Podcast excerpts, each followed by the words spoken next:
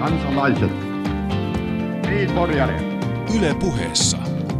Leikola ja Lähde. Jos tämä asia ei pian selvene, minä menen radioon ja pidän puheen. Perjantaisin kello yksi. Tervetuloa taas Leikola ja lähdeohjelman pariin. Minä olen Heidi Laaksonen, mutta pääosassa tässä tietenkin ohjelman nimimiehet Markus Leikola ja Jussi Lähde. Hei vaan. Terve, terve.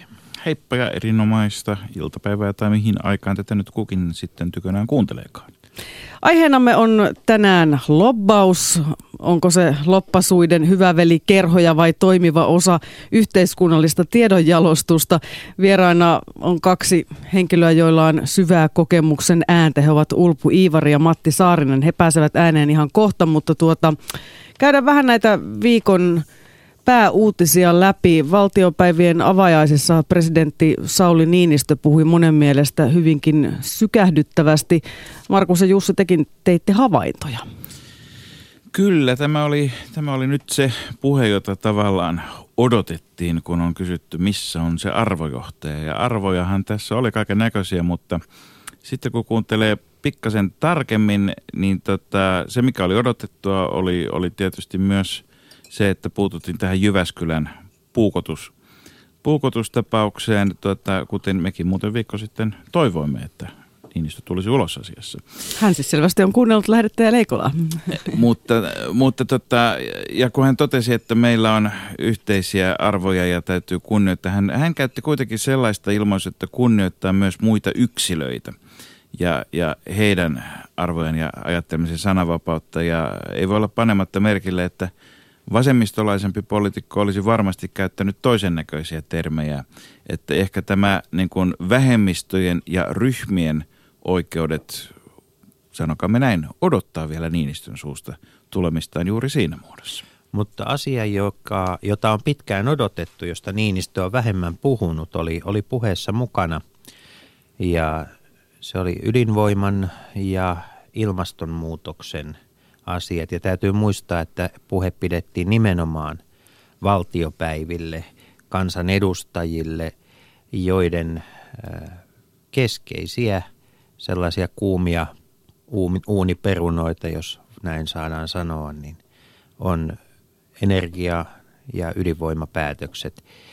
Ää, tässä Niinistön halu toimia arvojohtajana – on kyllä jäänyt hämmästyttävä vähälle suomalaiselta medialta. Et oikeastaan siinä asiassa on, on vallinnut täydellinen hiljaisuus. Enpä muista muutamaa lehteä lukuun ottamatta, että tähän asiaan olisi kiinnitetty huomiota.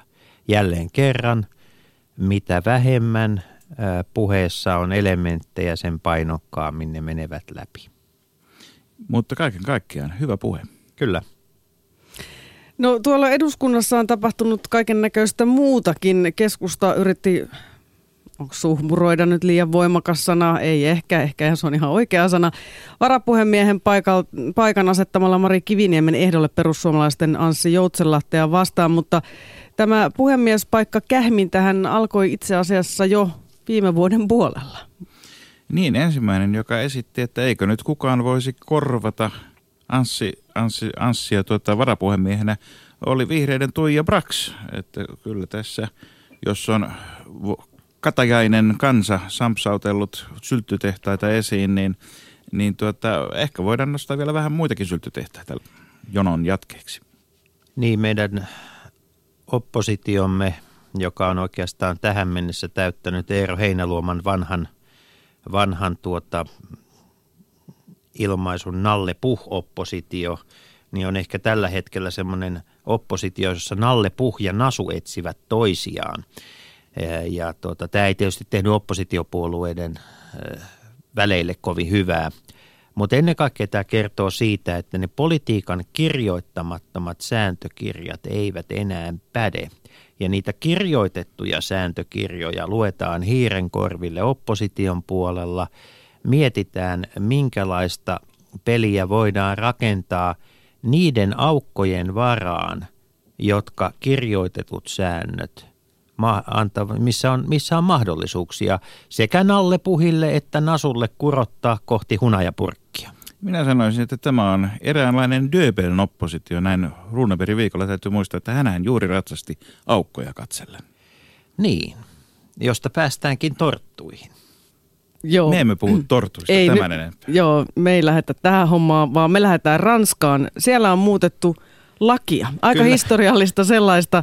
Olen hämmästynyt, koska minäkin olen Ranskassa käyskennellyt housuissa täysin tietämättä, että olisin voinut saada sakot. Ilman poliisin erityislupaa, Niin. niinkö? Mm. Nimittäin tähän asti laki on vaatinut Pariisissa ö, poliisin erityisluvan, jos nainen haluaa pukeutua miesten asuun, eli käyttää housuja.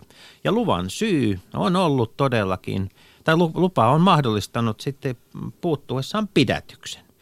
Mutta kyllä tässä mä oon, mä oon kyllä sitä mieltä, että jos näistä suomalaisista pidätysvaikeuksista olisi kiirinyt tieto Ranskaan, niin olisiko mahtanut ranskalainen sitten tehdä kuitenkaan tällaista päätöstä vai olisiko kuitenkin oltu sitä, oltu sitä mieltä, että se on parempi, että naiset bussissa esimerkiksi eivät käytä housuja? Vaikka me emme enää puhukaan todellakaan tästä, tästä aiheesta, niin tämä on kuitenkin esimerkki siitä, että lainsäädäntö joskus vähän hitaastikin, mutta kyllä se kuitenkin uudistuu ja, ja tuota, ehkä me Suomessakin kuulemme terhometsistä vielä tämän lainsäädäntökauden aikana se, että, että milloin ja mitä sinne sitten saa laskea. Tota, ja tämä ei todellakaan enää liittynyt siihen, mistä me emme puhu.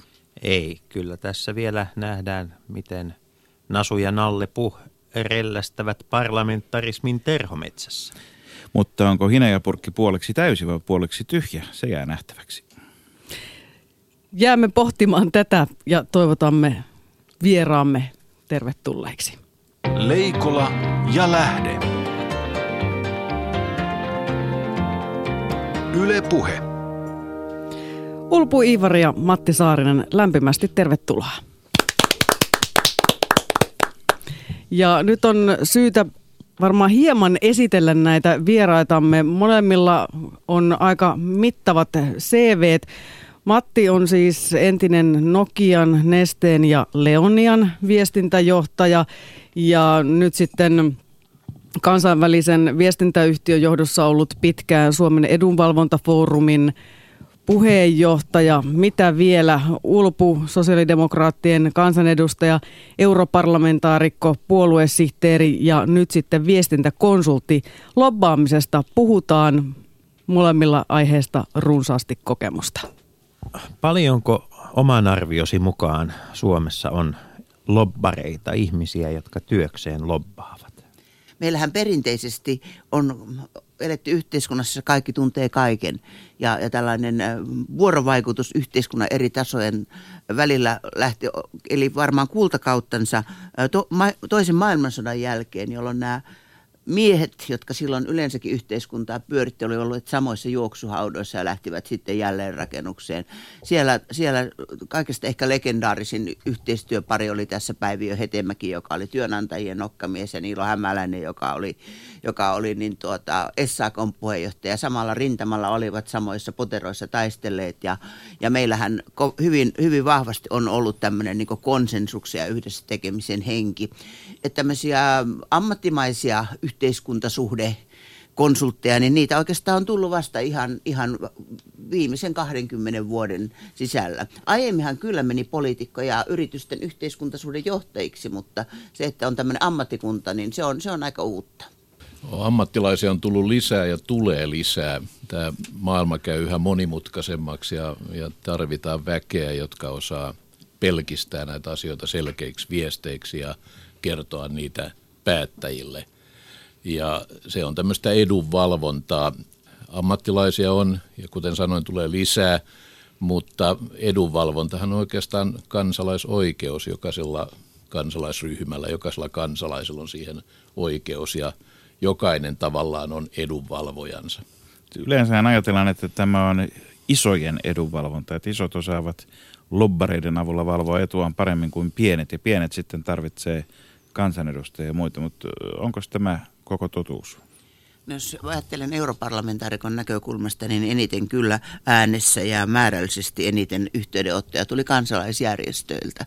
Että tämmöiset äh, isot yritykset ja muut niin äh, eivät, eivät ehkä sillä tavalla olleet niin aktiivisia, eivät ainakaan tukkineet sähköposteja samassa määrin kuin animaaliat ja nämä, nämä. mutta niin tota, tietenkin silloin kun on kysymys isoista eduista ja isoista, isoista asioista, niin silloinhan isot, isot ovat liikkeellä. Että totta kai yhteiskuntasuhde konsultin ja yhteiskuntasuhde viestinnän a- a- ammattiapua tarvitsevat ne, jotka semmoiset alat yhteiskunnassa, jotka ovat yhteiskunnan säätelystä riippuvaisia. Ja silloin kysymyksessä on aika paljon energiaa, on, on liikennettä, viestintää, sen tyyppisiä toimijoita. Itse asiassa taitaa olla helpompi luetella niitä elinkeinoelämän sektoreita, joita ei sääntely koske, kuin semmoisia, jotka on vahvasti säänneltyjä. Kaikkia koskee ainakin veropolitiikka. Mutta tota, eikö loppujen lopuksi kuitenkin ole niin, että meillä Suomessa on aivan valtava määrä lobbareita, sellaisia lobbareita, ää, jotka saavat välillisesti tai suoraan palkkansa valtiolta. Siis erilaisten ää, järjestöjen ihmisiä, jotka saavat jonkinlaisia, palkkansa jonkinlaisina avustuksina. Et kun me puhutaan julkisuudessa lobbareista, niin hirveän usein unohtuu se, että, että Suomi on itse asiassa hyvin vahvasti tukemassa ää, tuhansien työpaikkoja. Valtion budjetista eri kautta ää, tuetaan tuhansien asiantuntijoiden työtä, jotka sitten ovat edunvalvojia. Näinhän se on ja ihan hyvä, että, että järjestöjä tuetaan ja ne saa ääntään kuuluville. On totisesti palkkaa ansaitsevia ammattilobbareita suurlähettiläät. Ainakin heidän pitäisi olla semmoisia pienen maan diplomaatit. Nyt ollaan tämmöisessä maailman kylässä, EU-ssa 28 valtio siellä parhaillaan vääntää budjettia. Suomi ei ole EUn ytimessä eikä sinne enää pääse, koska siellä on isoja kansakuntia nyt mukana ja silloin pitää liittoutua, vaikuttaa, pystyä esittämään sanomansa. Ja kun kysyit siitä, että miten nämä isot järjestöt ja muut, miten ne pystyy voimaansa käyttämään, niin määrän lisäys ei tässä, niin kuin ei yleensäkään viestin välittämisessä juuri auta. Enemmän on kyse pelkistämisestä ja viestin kirkastuksesta. Juuri näin. Kun ajatellaan poliittisia päättäjiä tänään, niin paitsi, paitsi ajankäytön suhteen he ovat, he ovat varmaan kovemmilla kuin koskaan ennen, niin myös sen suhteen, että he ovat valtavien keskenään ristiriitaisten tietovirtojen keskellä. Mä oonkin monta kertaa sanonut, että mä toivon, että kaikista parhaat aivot menis politiikkaan, koska se on nykyisin niin vaikeaa. Ja niin tuota, silloin, silloin tarvitaan todellakin, niin kuin Matti, Matti Saarinen sanoi, niin jäsentynyttä tietoa ja, ja arvioita erilaisten päätösten vaikutuksista – ja, ja, ja, ja se kyllä, kyllä, kyllä niin tuota, tiedon pelkistäjille antaa, antaa tilaa ja tarvetta, mutta toisaalta myös päättäjät tarvitsevat. Esimerkiksi Euroopan parlamentti on sellainen, jossa ei valiokunnassa kuunnella asiantuntijoita ja, ja sieltä se tieto täytyy sitten hankkia itse ja, ja silloin, silloin tämmöiset järjestöjen ja yritysten edustajat ja muut ovat, ovat ihan kullan arvoisia. Mä tein aikoinani niin Euroopan unionin kulttuuribudjettia ja mun kaikista tärkein yhteistyökumppani oli oli eurooppalaisten kulttuurijärjestöjen yhteistyöelinolta. Mä sain kaiken sen faktan ja tiedon ja keskusteluavun, jota mä tarvitsin siinä työssä.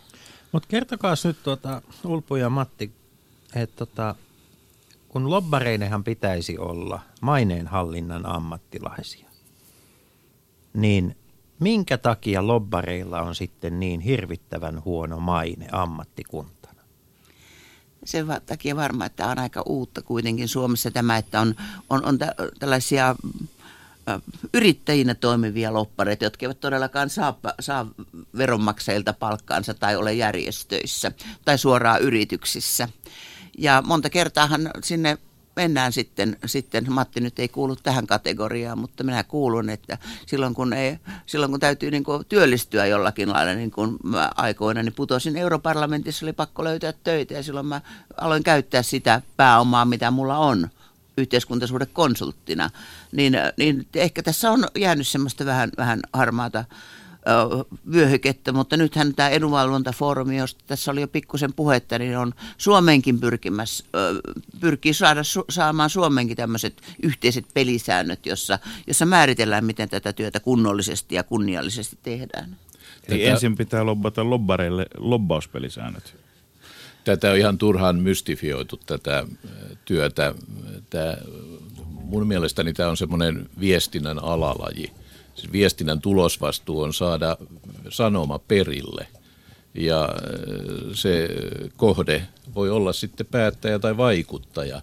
Ja pitää pystyä hänelle kertomaan nämä asiat, ei sen kummempi juttu ole. Sitten tässä on ollut, edunvalvonta on jokaisen kansalaisoikeus, niin tässä on monenlaista sukaria ja suharia ollut liikkeellä, jotka on yhdistetty ihan väärin asioin tähän lobbaukseen, tehty kirosana siitä.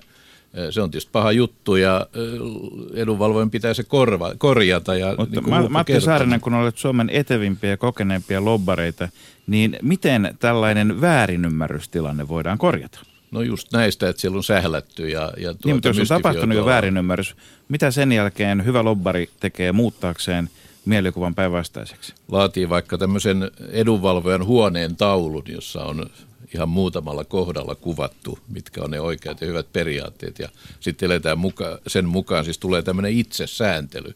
Ei edes tarvita se virallisempia sääntöjä tai rekistereitä yritys, jossa minä työskentelen, Eurofacts, niin on, on, on Euroopan laajuisen yhteiskuntasuhdetoimistojen liiton jäsen ja, ja me noudatamme semmoista äh, huoneentaulua, jossa lähdetään sekä luottamuksesta että avoimuudesta, eli se, että aina pitää kertoa, kenen asialla on ja sitten, myö, sitten asiakkaan ja asiakkaan asiakkaat, asiat ovat samalla lailla luottamuksellisia kuin juristeilla.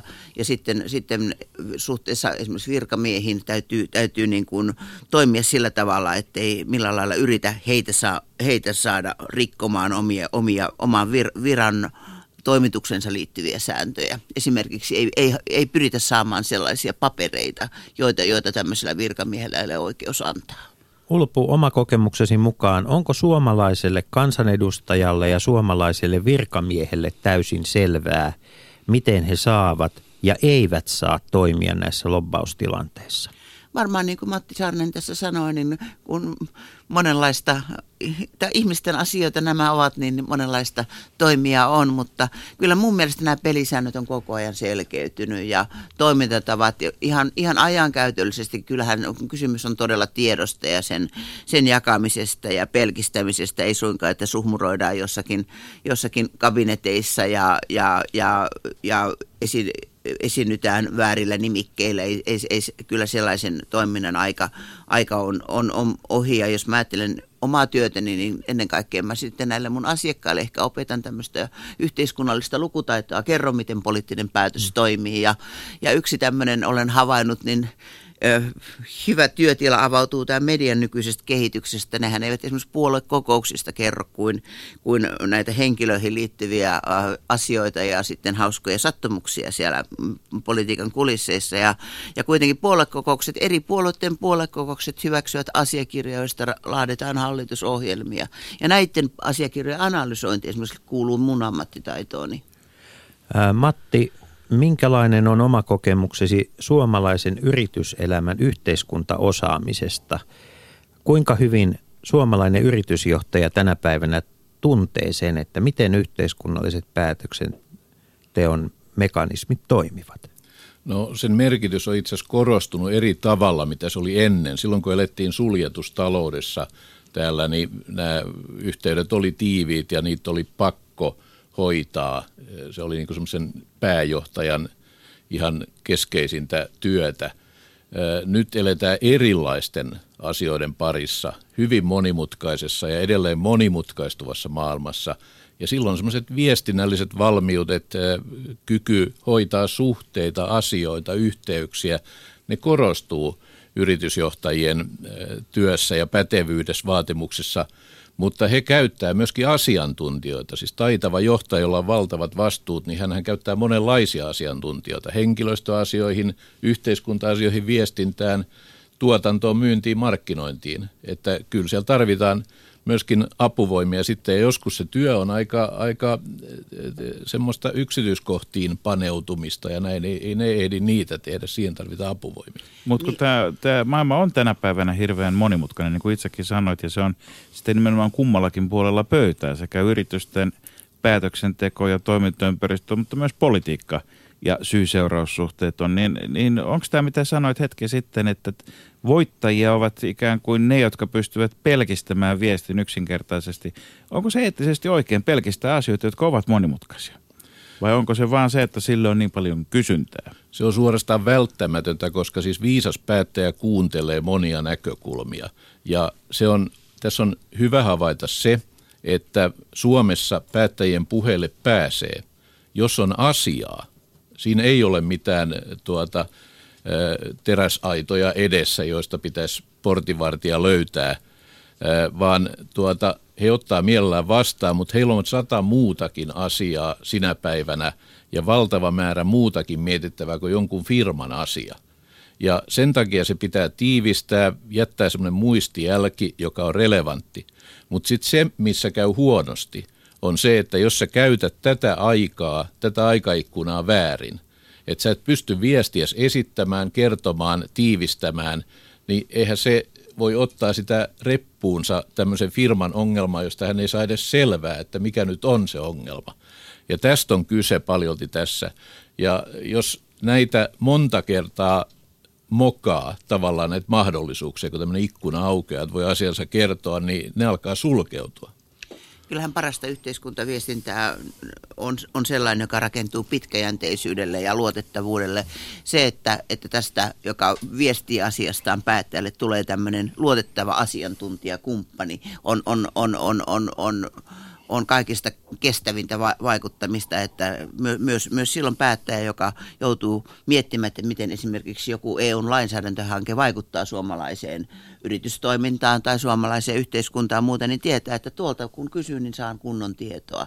Ja, ja on, on, on, mulla on ihan kokemusta jo tällaisista pitkäjänteisestä vaikuttamisesta, jossa, jossa, jossa joku yhteisö on, on tullut sellaiseksi kumppaniksi, että siltä kysyy. Ja myös se, että nämä, jotka haluavat vaikuttaa, niin ovat pitkäjänteisiä näiden ihmisten suhteen myös sillä tavalla, että ei sitten tätä päättäjää heti hylätä ja mennä kadun toiselle puolelle, jos hänen asemansa sattuu muuttumaan. Leikola ja lähde. Sana lobbaus, sen etymologia liittyy erää, erääseen washingtonilaiseen hotelliin, kun – aikanaan Yhdysvaltain presidentti saattoi liikkua vielä valkoisesta talosta ihan omin jaloin ja lähteä kävelemään kaupungille. Ja eräällä presidentillä oli sitten tapana työpäivän jälkeen mennä iltapäivällä erään hotellin lobbyin eli aulaan istumaan. Ja, ja tuota, siellä oli sitten paikalla joukko herrasmiehiä, jotka mielellään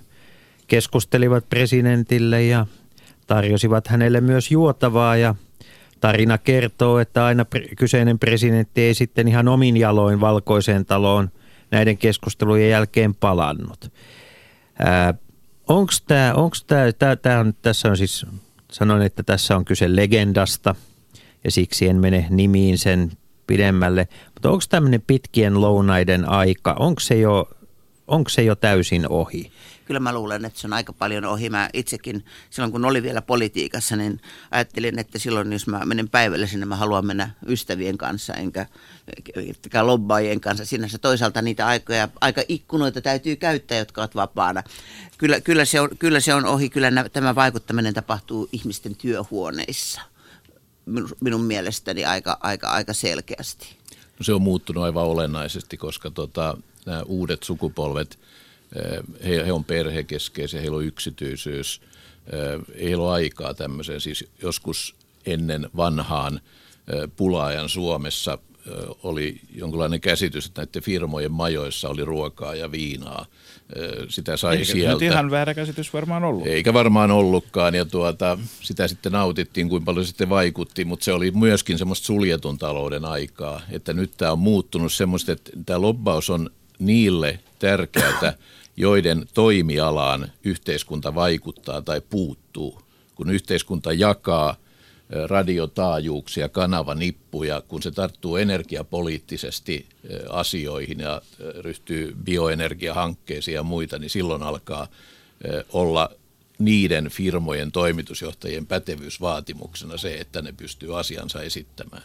Joo, tuli mieleen, Raimo Säälle sanoi kerran vähän haikeasti, että ennen isät menivät tupoon, nyt he menevät kotiin.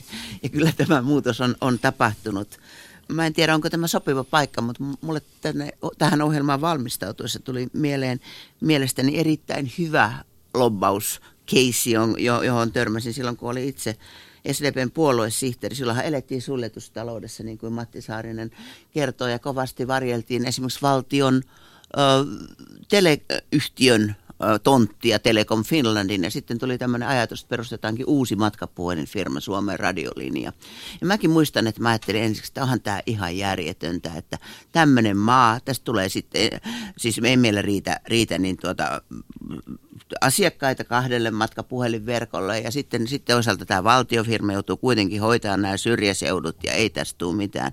Mutta onneksi radiolinjalla oli niin hyvät lobbarit, että ne, se yhtiö perustettiin 88. Miten se lobbaus käytännössä ja, tapahtui sitten? No se he vaan to, a, jatkuvasti lähestyivät ja jatkuvasti argumentoivat ja vastasivat kysymyksiin siitä, että no kannattaako kaksi matkapuhelinfirmaa Suomessa ja miten nämä syrjäseudut. Ja he antavat sellaista argumentaatiota, että myös, myös sitten päättäjät, esimerkiksi minä puoluesihteerinä, pystyn niin kuin oma, omalle porukalle kertomaan, että kyllä tätä nyt kannattaa harkita. Ja sitten kun me saatiin tällainen maailman ensimmäinen GSM-verkko, niin Suomi, oli, Suomi humahti edelläkävijäksi. Nokia sai aivan uutta Joka oli siis tuulta. siis radiolinjan verkko oli ensimmäinen. Joo. Nokia sai aivan uutta, uutta tuulta purjeisiinsa ja GSMstä tuli myös eurooppalainen standardi. Onneksi oli radiolinjalla hyviä lobbareita. Niin, itse asiassa silloin kun, kun Nokiaa nostettiin ylös, niin Matti oli itse Nokian viestintäjohtajana ja, ja tuota, Nokian menestystarina, joka, jota ei tarvitse nyt yhtään haalistaa, vaikka ajat on taas muuttuneet ajoilla, kun on se taipumus, että ne muuttuvat aina. Niin, niin, tota, niin on paljon puhuttu muotoilusta, on puhuttu insinööriosaamisesta, on puhuttu muusta, mutta tässä yhteydessä on sopivaa nostaa esiin myös lobbausosaaminen. Aivan ratkaisevahan oli se, että, että Suomi ja Nokia ajoivat yhdessä ensin Euroopassa ja sitten maailman telejärjestössä uusia standardeja, jotka blokkasivat sitten amerikkalaisilta ja aasialaisilta menestystä. Miten tämä työ tehtiin? Joo, hyvä, että ajoivat. Siis toi Nokian kaarihan on sikäli mielenkiintoinen, että olihan se tärkeä suomalainen firma – jo silloin, kun siinä oli kymmenen toimialaa. Siellä oli vessapaperit ja kumisaappaat ja kaapelit ja sun muuta ja sitten elektroniikkaosasto, jossa oli kaikkea mahdollista. Ja siitä se kehittyi nopeasti maailman ykköseksi, suurimmaksi valmistajaksi, jolloin se luonne muuttui siitä, että kun yleensä suomalaiset firmat on sopeutujia, ne katsoo mitä Brysselistä tippuu, mitä lainsäädännöstä tulee. Nokia oli jo vaikuttaja. Se kuului siihen – kategoria, jotka pystyy jo vaikuttamaan. Ja pyrki myös aktiivisesti ja pyrki aktiivisesti ja se oli täysin välttämätöntä ja se oli tärkeää koko Suomelle, koska silloin luotiin tämä Global System of Mobile Telephony, GSM, josta tuli paras ja laajin systeemi. No, mutta kun muu maailma ei vielä tiennyt, kuinka tärkeä ja fiksu Nokia on, niin millä muu maailma saatiin vakuutettua? No nyt se on muuttunut se Nokian asema uudestaan. Siis Mut Nokia silloin. kuunneltiin herkemmin aikaisemmin, kun se suhteellinen merkitys koko maan taloudesta oli valtavan paljon isompi, mitä se on nyt. Mutta ennen kuin GSM oli olemassa, niin kukaan ne, niin ei Nokia silloin ollut merkittävä telealalla. No siinä piti osata asiansa esittää, mutta kyllä mä muistan ne ajat, että miten kommunikoi – silloinen pääjohtaja esimerkiksi Kairamo, niin hän korosti valtavasti tätä sektoria, siis ylikorosti sitä tarkoituksella, koska hän näki tätä tulevaisuuden mahdollisuutta. Jonkunlainen kuva hänellä siitä oli silloin jo. Mutta oliko esimerkiksi Suomen edustajat kansainvälisissä elimissä, lukivatko he Nokian kirjoittamia puheita siellä vai miten tämä yhteispeli meni? Varmaan oltiin suomalaisten kanssa yhteistyössä, mutta myöskin muiden Pohjoismaiden kanssa, koska siinähän oli, silloin oli, monet muistaa tämmöisen NMT-järjestelmän, Nordisk, Nordic Mobile Telephone, niin sehän oli ensimmäinen kansainvälinen järjestelmä, jossa saattoi puhua samalla puhelimella, oli sitten Norjan vuonolla tai Lappeenrannassa. Ja se oli, jo, se oli valtava edistysaskel, kun tähän mentiin, niin se oli hyvä. Mutta siinä oli olennaista myöskin se, että Suomi oli kilpailullinen ympäristö. Muualla oli monopolit, telemonopolit. Ericsson Ruotsissa, Alcatel Ranskassa ja niin poispäin. Suomessa Nokia joutui kilpailemaan näiden kaikkien maailman jättien kanssa, ja täällä nämä sata puhelinyhdistystä osti, keltä parhaiten saivat tarjouksen. Tämä tarina on suomalaisen lobbaamisen Paavo Nurmi, mutta mikä onkaan sitten, ei me nyt mennä suomalaisen pitkän matkan juoksun nykykuntoon, mutta mennään tähän suomalaisen lobbaamiseen, nykyosaamiseen. Ollaanko me, onko se meille tällä hetkellä kansallinen kilpailutekijä Euroopassa vai ollaanko me muita jäljessä? Mua pikkusen huolestuttaa kyllä että Mä, mä luulen, että tämä ikään kuin yhteiskuntasuhdeosaamisen ammattitaito on lisääntynyt Suomessa sinänsä.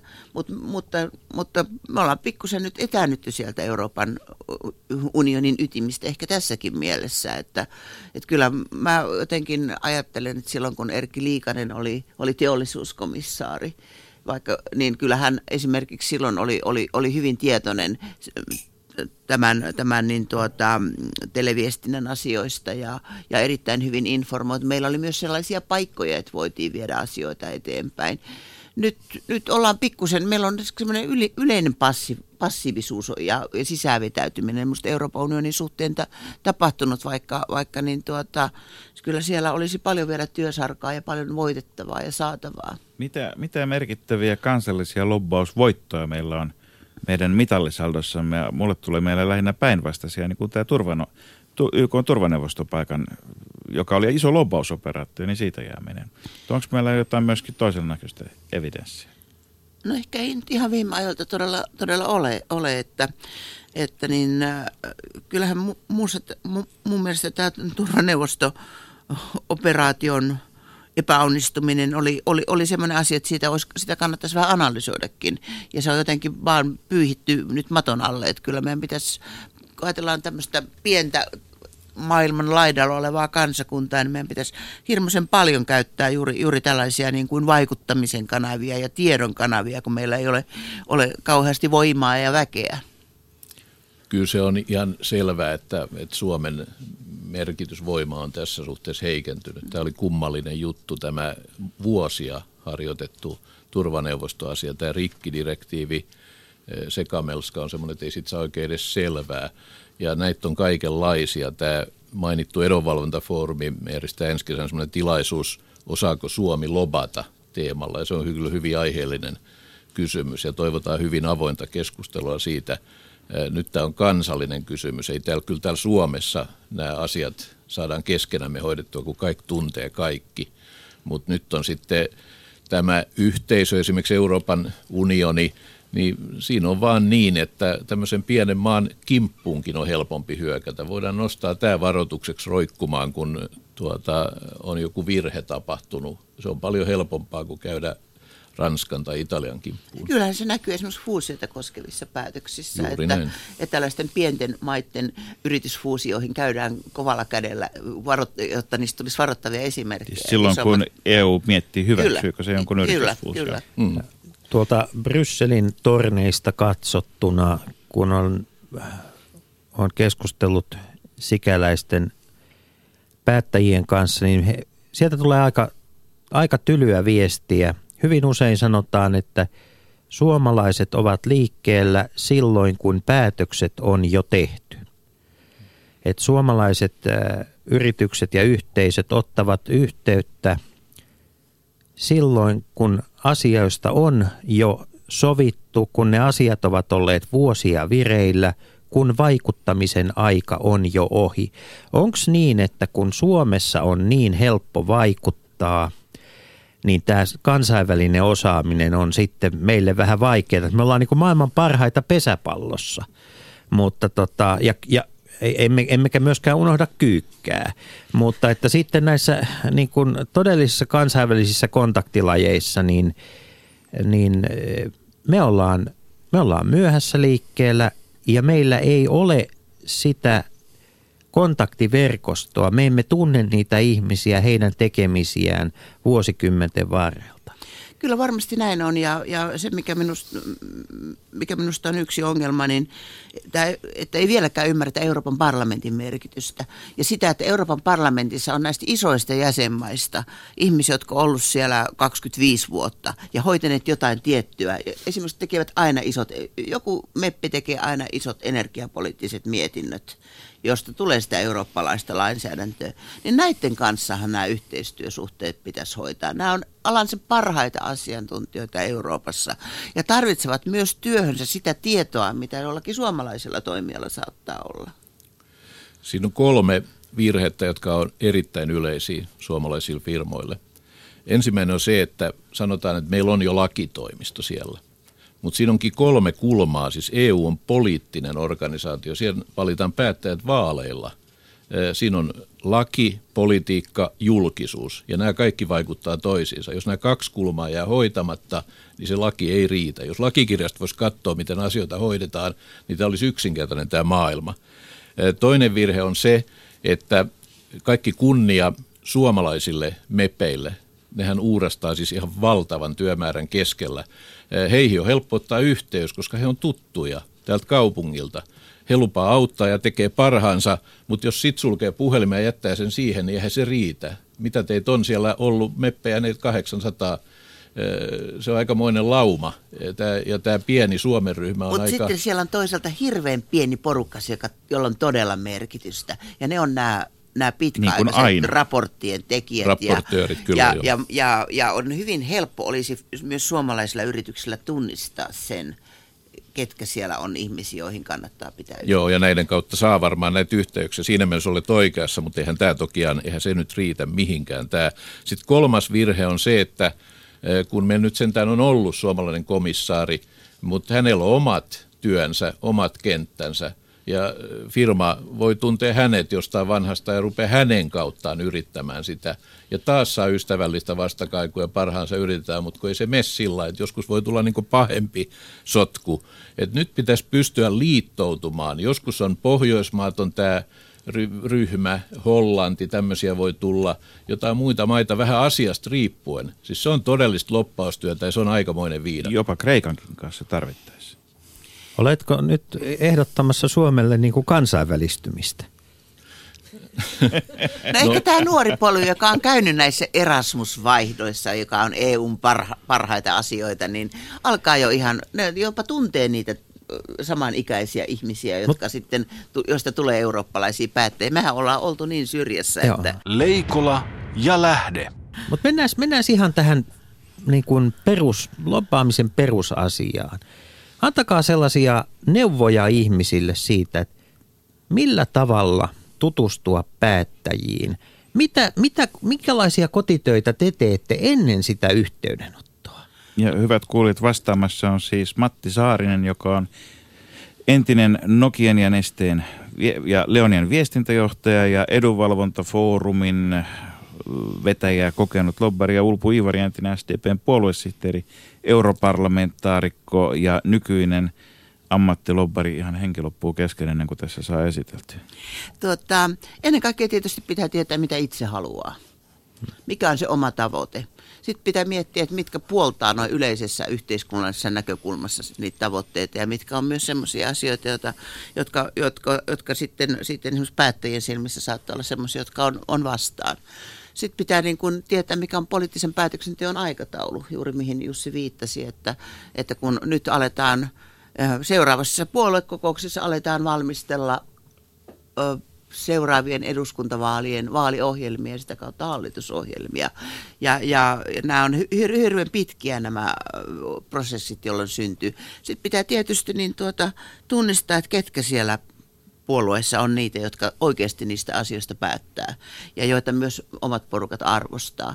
Ja luoda pitkäaikaisia suhteita. Kyllä nämä, siis tämmöinen vanha lobbajan neuvohan on se, että ne suhteet pitää olla olemassa jo ennen kuin niitä tarvitaan. Ja se pitää aina itsekin antaa, eikä vaan kuvitella, että on ottamassa.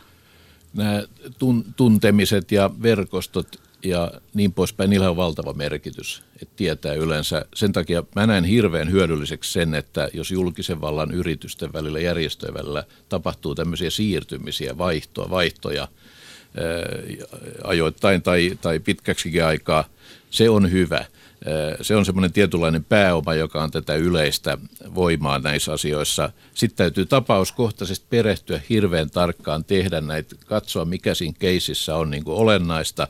Ja sitten tulee se, mikä on kaikkein tärkein.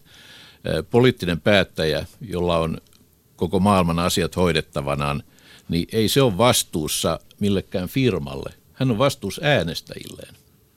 Ja no. äänestäjien suhteen pelaa myöskin esimerkiksi tunteet. Jos tunne ja järki taistelee julkisuudessa, tunne voittaa aina.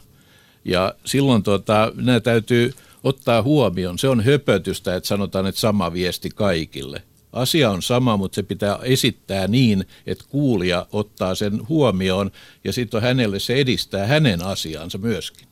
Joo, kannat, täytyy aina, aina niin tuota, yrittää paneutua tämän viestin vastaanotteen oma ajatusmaailmaan ja tuntea hänen, hänen lähtökohtansa ja hänen tämmöiset poliittiset tarpeet, että et, et, et joku ihan samassa asiassa joku saattaa korostaa enemmän ympäristövaikutuksia ja toinen kasvua. Ja, ja, ja, ja kyllä sitä viestiä kannattaa miettiä todella siitä vastaanottajan lähtökohdasta käsin. Eli niin kuin englanniksi sanotaan, what's in it for me, mitä siinä on minulle. Kyllä. Tuota, tuossa sanoitkin Matti jo, että pidät näitä siirtymiä hyvänä. Tuota, viime, ei ole kovinkaan pitkä aika siitä, kun aika iso miteli nousi siitä, kun kun, kun kauppa- ja elinkeino, työvoima- ja elinkeinoministeri Jyri Häkämies siirtyi suoraan EK-hon. Mitä te olette siitä mieltä ja ymmärrättekö myöskin, miksi siitä nousi äläkkä? Mä sanoisin niin, että olisi aika kamala yhteiskunta, jossa me kaikki oltaisiin omissa tynnyreissämme ja katsottaisiin vain sieltä tapireijasta asioita.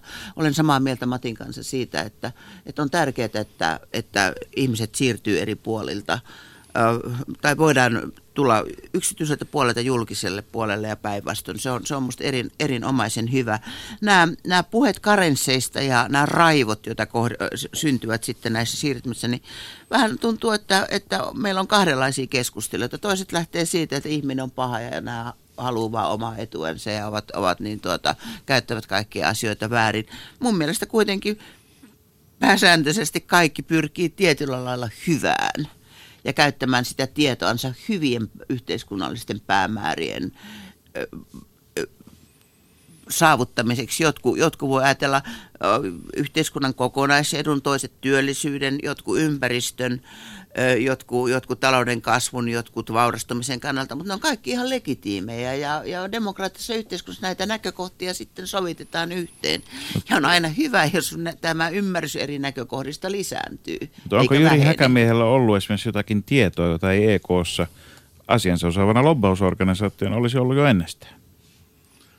Varmaan on, miksei olisi. Eihän sitä tietoa saa väärinkäyttää, että ei se tietoa, monenlaista tietoa ja kokemusta hänellä on jo karttunut ja se on hyvä. Se on hyvä taitava rekrytointi elinkeinoelämän keskusliitolta.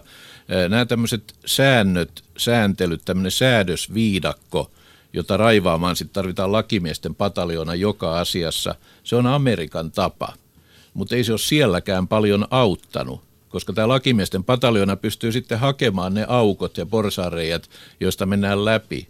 Avoimuus on parempi, siis mieluummin niin, että avataan tätä julkisen vallan valmistelua, avataan ministeriöiden valmistelutyötä, eh, eduskunnan valiokuntatyötä, että se tulee avoimemmaksi, ei sitä tarvitse salailla ja eh, silloin kansalaiset voi etuja valvoa paremmin. Yksi äh, Matin mainitsemista Amerikan tavoista on niin sanottu hammastikku – sääntö, eli jos tapaamisen yhteydessä nautitaan ruokaa aterimiin, ei siis vain hammastikkupaloin, niin tämä täytyy erikseen raportoida. On kahdenlaista raportointia. On avointa, siis omasta lähtökohdasta lähtevää raportointia ja sitten on tämmöistä lainsäätäjän vaatimaa raportointia. Mikä on teidän teidän tuota neuvonne eri lobbausprojekteissa tämän avoimuuden suhteen? Kuinka avoin lobbarin pitää olla tai lobbarin asiakkaan pitää olla siihen, kehen vaikutetaan ja miten? No oikeastaan musta semmoinen pääsääntö on se, että, että ei, ei kannata koskaan tehdä mitään sellaista, josta ei voisi kertoa.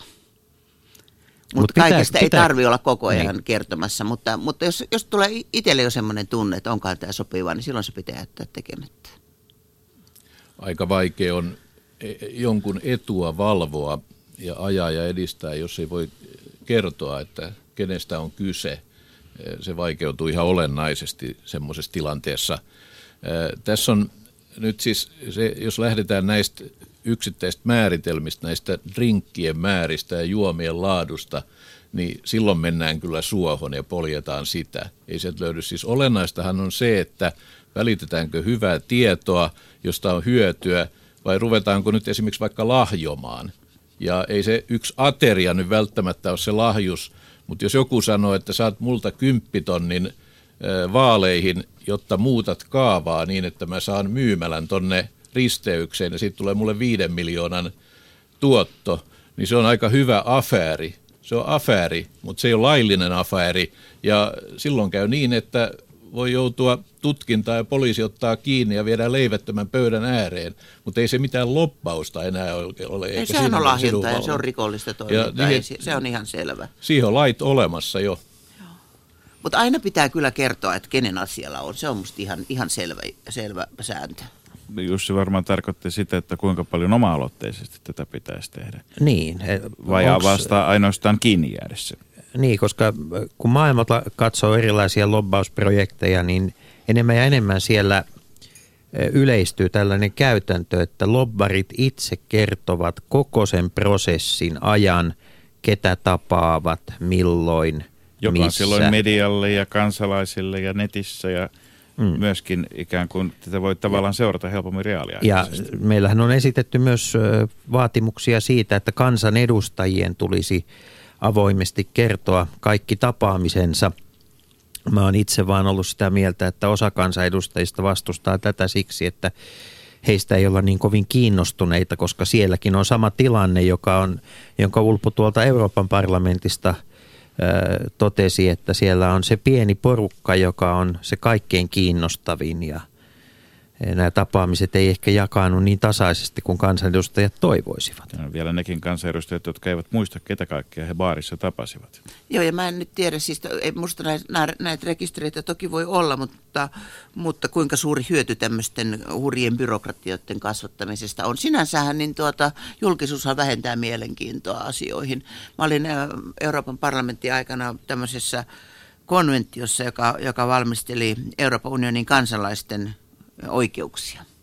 Ja me päätettiin, että kaikki on, kaikki on avointa, kaikki keskustelut oli, oli netissä katsottavana ja kaikki asiakirjat oli avoimia. Ja me keskusteltiin aika delikaateista asioista, kuten esimerkiksi siitä, että onko kristinusko eurooppalainen arvo, joka pitää perusoikeusasiakirjaan kirjoittaa. Ja, ja näistä olisi varmaan tullut aikamoinen keskustelu ja hurjasti lehtijuttuja ja muuta, jos, jos me oltaisiin tehty se suljettujen ovien takana, mutta kun me tehtiin kaikki avoimesti, niin kukaan ei ollut erityisesti ollut kiinnostunut meidän syvällisistä pohdinnoista. Joo, se olisi hyvä, jos näitä asioitakin ehdittäisi hoitaa, eikä pelkästään raportoida ja rekisteröidä itsetarkoituksellisesti. Äh, Kyllähän nämä aina nimet ylös otetaan, kun eduskunnassa käy tai missä tahansa ministeriössä. Et, et silloin merkitystä. Äh, Se toi, silloin aikanaan, kun olin Nokias viestintäjohtajana, multa lehti kysyi, että onko Nokia avustanut eduskuntavaaliehdokkaita. Mä sanoin, että on seuraava kysymys oli se jälkeen, kun kahvi meni toimittajalle väärään kurkkuun, että no keitä? Ja vastaus oli se, että en sano, koska sitä käytetään näitä ehdokkaita vastaan, joita me on hyvällä laajalla spektrillä avustettu. Että tota, tämä on, täytyy elää tässä yhteiskunnan näiden ajattelujen ja normien mukaan. Ajattelut on muuttunut myöskin. On, on, tässä on noussut uus, uudenlaisia arvoja. Kysymyksiä ei riitä, että tekee lakikirjan mukaan, vaikuttaa muutkin asiat. Ja kyllä oma toimintansa pitää sillä punnita. Mä, mulla esimerkiksi on sellainen Avoimuuden keltainen vaatimukset. entinen kansanedustajan kortti, jolla vapaasti voin kulkea eduskuntatalossa, mutta mä en mene sinne koskaan enää vapaasti kulkemaan, vaan mä menen ainoastaan silloin, jos mulla on joku tietty asia. Koska mä en halua käyttää väärin sitä, että mä istuskelen ja lorvailen siellä, siellä sen korttini turvin, vaan mun täytyy aina kertoa sitten, että miksi mä oon siellä.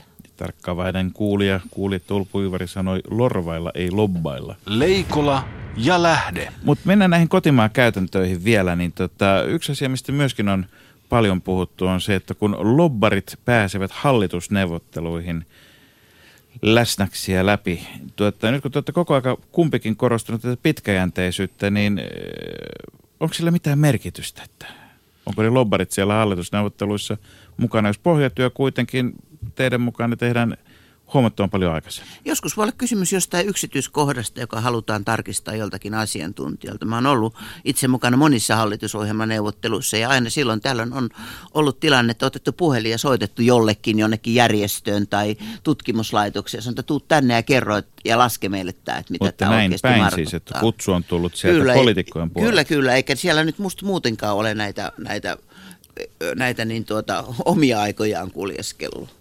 Eikä niin voi ajatella, että kun hallitusohjelman merkityksen nykyään tiedämme, että ne on aika yksityiskohtaisia ja, ja hyvin sitovia, että sitä valmistettaessa, sitä kirjoitettaisiin, eristäydyttäisiin yhteiskunnasta.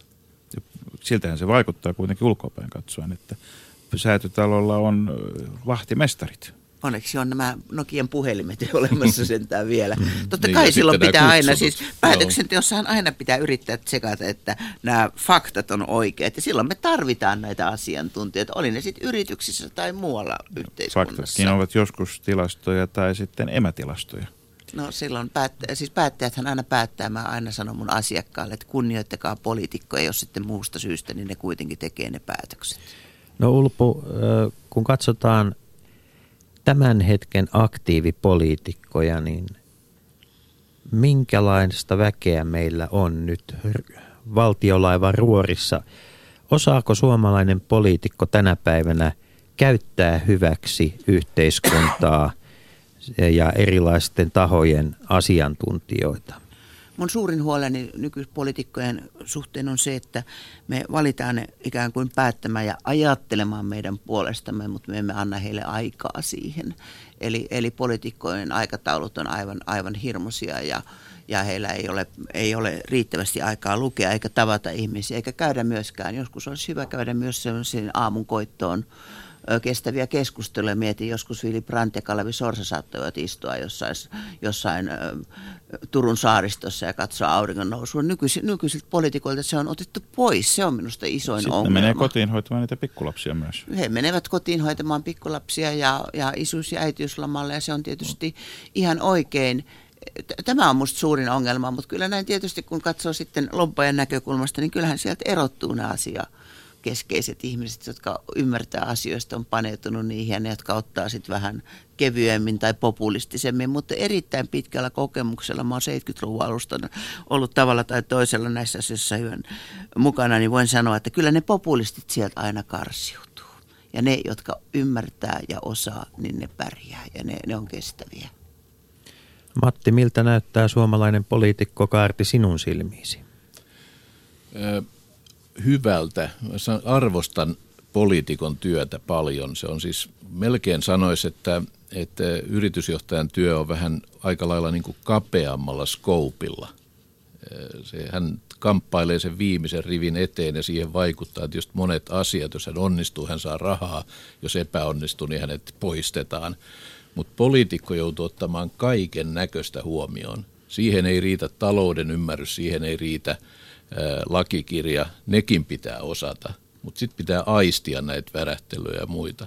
Ja kun kansanedustaja neljän vuoden välein uusitaan, siis lähes jatkuvaa vaalikamppailua, niin se on aika kova laji, kun lisäksi kantaa vastuuta tämän maan asioista. Kyllä, ja niin kuin Mauno Koivisto sanoi, kaikki päätökset ovat vääriä jostakin näkökulmasta. No, meillä on viime aikoina puhuttu siitä, kun poliitikkojen erityisavustajia lähtee lobbareiksi, joka nyt vähänkään pitemmässä katsannossa ei kyllä ole kauhean uusi asia, mutta tässä nyt on ollut useampi nimitys peräjälkeen. Ruotsissa on kehitys ollut toisinpäin. Siellä kun muodostettiin porvarihallitusta, niin siellä useampikin lobbari tuli sitten hallitukseen. Milloin Suomessa aletaan nähdä, että virta kääntyy toiseen suuntaan? Joo, nythän on ollut tämmöisiä näkyviä nimityksiä, on ollut meillä ja tässä Ulpun firmassa ja muissa myöskin. Ja kyllä ne kertoo siitä, että miten tämä viestinnän edunvalvonnan merkitys kasvaa, miten se ammattimaistuu ja miten alkaa olla tämmöisiä firmoja, jotka sitä tosissaan hoitaa. että näitä, nämä houkuttaa nyt tämmöisiä kokeneita toimijoita ja sillä on iso merkitys. Mainosala on ihan erilainen, viestintä kasvaa koko ajan se tarve ja merkitys. Ruotsissa on tätä liikettä suuntaan jos toisin, mutta siellähän on paljon kehnommat yhteydet, paljon heikommat, välttelevämmät yhteydet sitten firmojen, median, tiedottajien välillä. Että ei se, ei se tuota, en mä, en mä oikeastaan Ruotsista ottaisi mitään mallia. Mut Meillä sinäkin, on suomalainen malli. Sinäkin olet, Matti, sä olet viimeksi ollut politiikassa, liberaalissa kansanpuolessa 70-luvulla. Eikö nyt kun olet jättämässä toimitusjohtajan tehtävät ja olet pitkään nähnyt politiikkaa, eikö yhtään tee mieli sinne kentille mukaan? No jos pääsis vähän paremmin keskittymään näihin kiinnostaviin ja mitä monimutkaisempiin ja, ja, ja tuota, haastavimpiin hankkeisiin, niin sehän olisi nyt ilo, kun meille tulee hyvä toimitusjohtaja mun seuraajaksi meidän hallitusta vetämään. Se on näin ja se on hyvä. Se aika politiikassa oli hyödyllinen silloin, se oli enemmän tota opiskelija- ja nuorisopolitiikkaa, mutta siihen aikaan sielläkin oltiin niin tosissaan, että siinäkin oppi jo aika paljon. Tota, Mutta kyllä tässä kyllä yhteiskunnalliset asiat on tavattoman kiinnostavia ja, ja jopa kansalaisten kiinnostusta voi lisätä niihin, kun niistä kerrotaan mielenkiintoisella tavalla. Eli tämä oli hyvin monisanainen ei. Tuota, tähän loppuun, ää, mitä jos teidän tuttavanne tulee ja sanoo, että minun lapseni haluaa ryhtyä lobbariksi, niin mitä te sanotte hänelle? No kyllä, se on ihan kunniallista työtä. Voisin, voisin kannat, kannustaa, kannustaa kovasti. Siihen täytyy paljon, paljon opiskella ja se on hyvin monipuolinen ja mielenkiintoinen ammatti. Ja, ja kyllä, en mä tiedä, mä oon ollut nyt vähän niin kuin politiikan suhteen toisella puolella, niin mun täytyy sanoa, että mun arvostus politiikkaa kohtaan on vähän niin kuin Matillakin lisääntynyt koko ajan. Ja, ja mä huomaan monta kertaa, että mä puolustan näitä päättäjiä mun asian ja, ja ker- sanon, että ymmärtäkää nyt, että heidän pitää ottaa niin monia asioita huomioon. Kun päästään selville, että osaako tämä lapsukainen lukea, puhua, kirjoittaa ja kuunnella, niin sitten alkaa olla jo tiettyjä peruselementtejä kasassa, mutta semmoinen, joka – varmasti alalla olijoita kovasti lähdyttää, on semmoinen kiinnostus näihin monitahoisiin ilmiöihin. Tässä ei tehdä pelkästään jotakin yhden firman asiaa, vaan otetaan koko yhteiskunta huomioon ja siinä se on se asiantuntemus, jossa usein voi onnistua, ei aina. Leikola ja lähde. Yle.fi kautta puhe. Lämpimästi kiitokset Matti Saarinen ja Ulpu Iivari vierailusta Leikola ja lähdeohjelmassa ja menestystä tulevissa hankkeissanne. Kiitos. Lobataan kun tavataan. Lobataan kun tavataan ja Taas. Jussi ja Markus me tapaamme jälleen ensi viikolla silloin uusin aiheen ja kujein.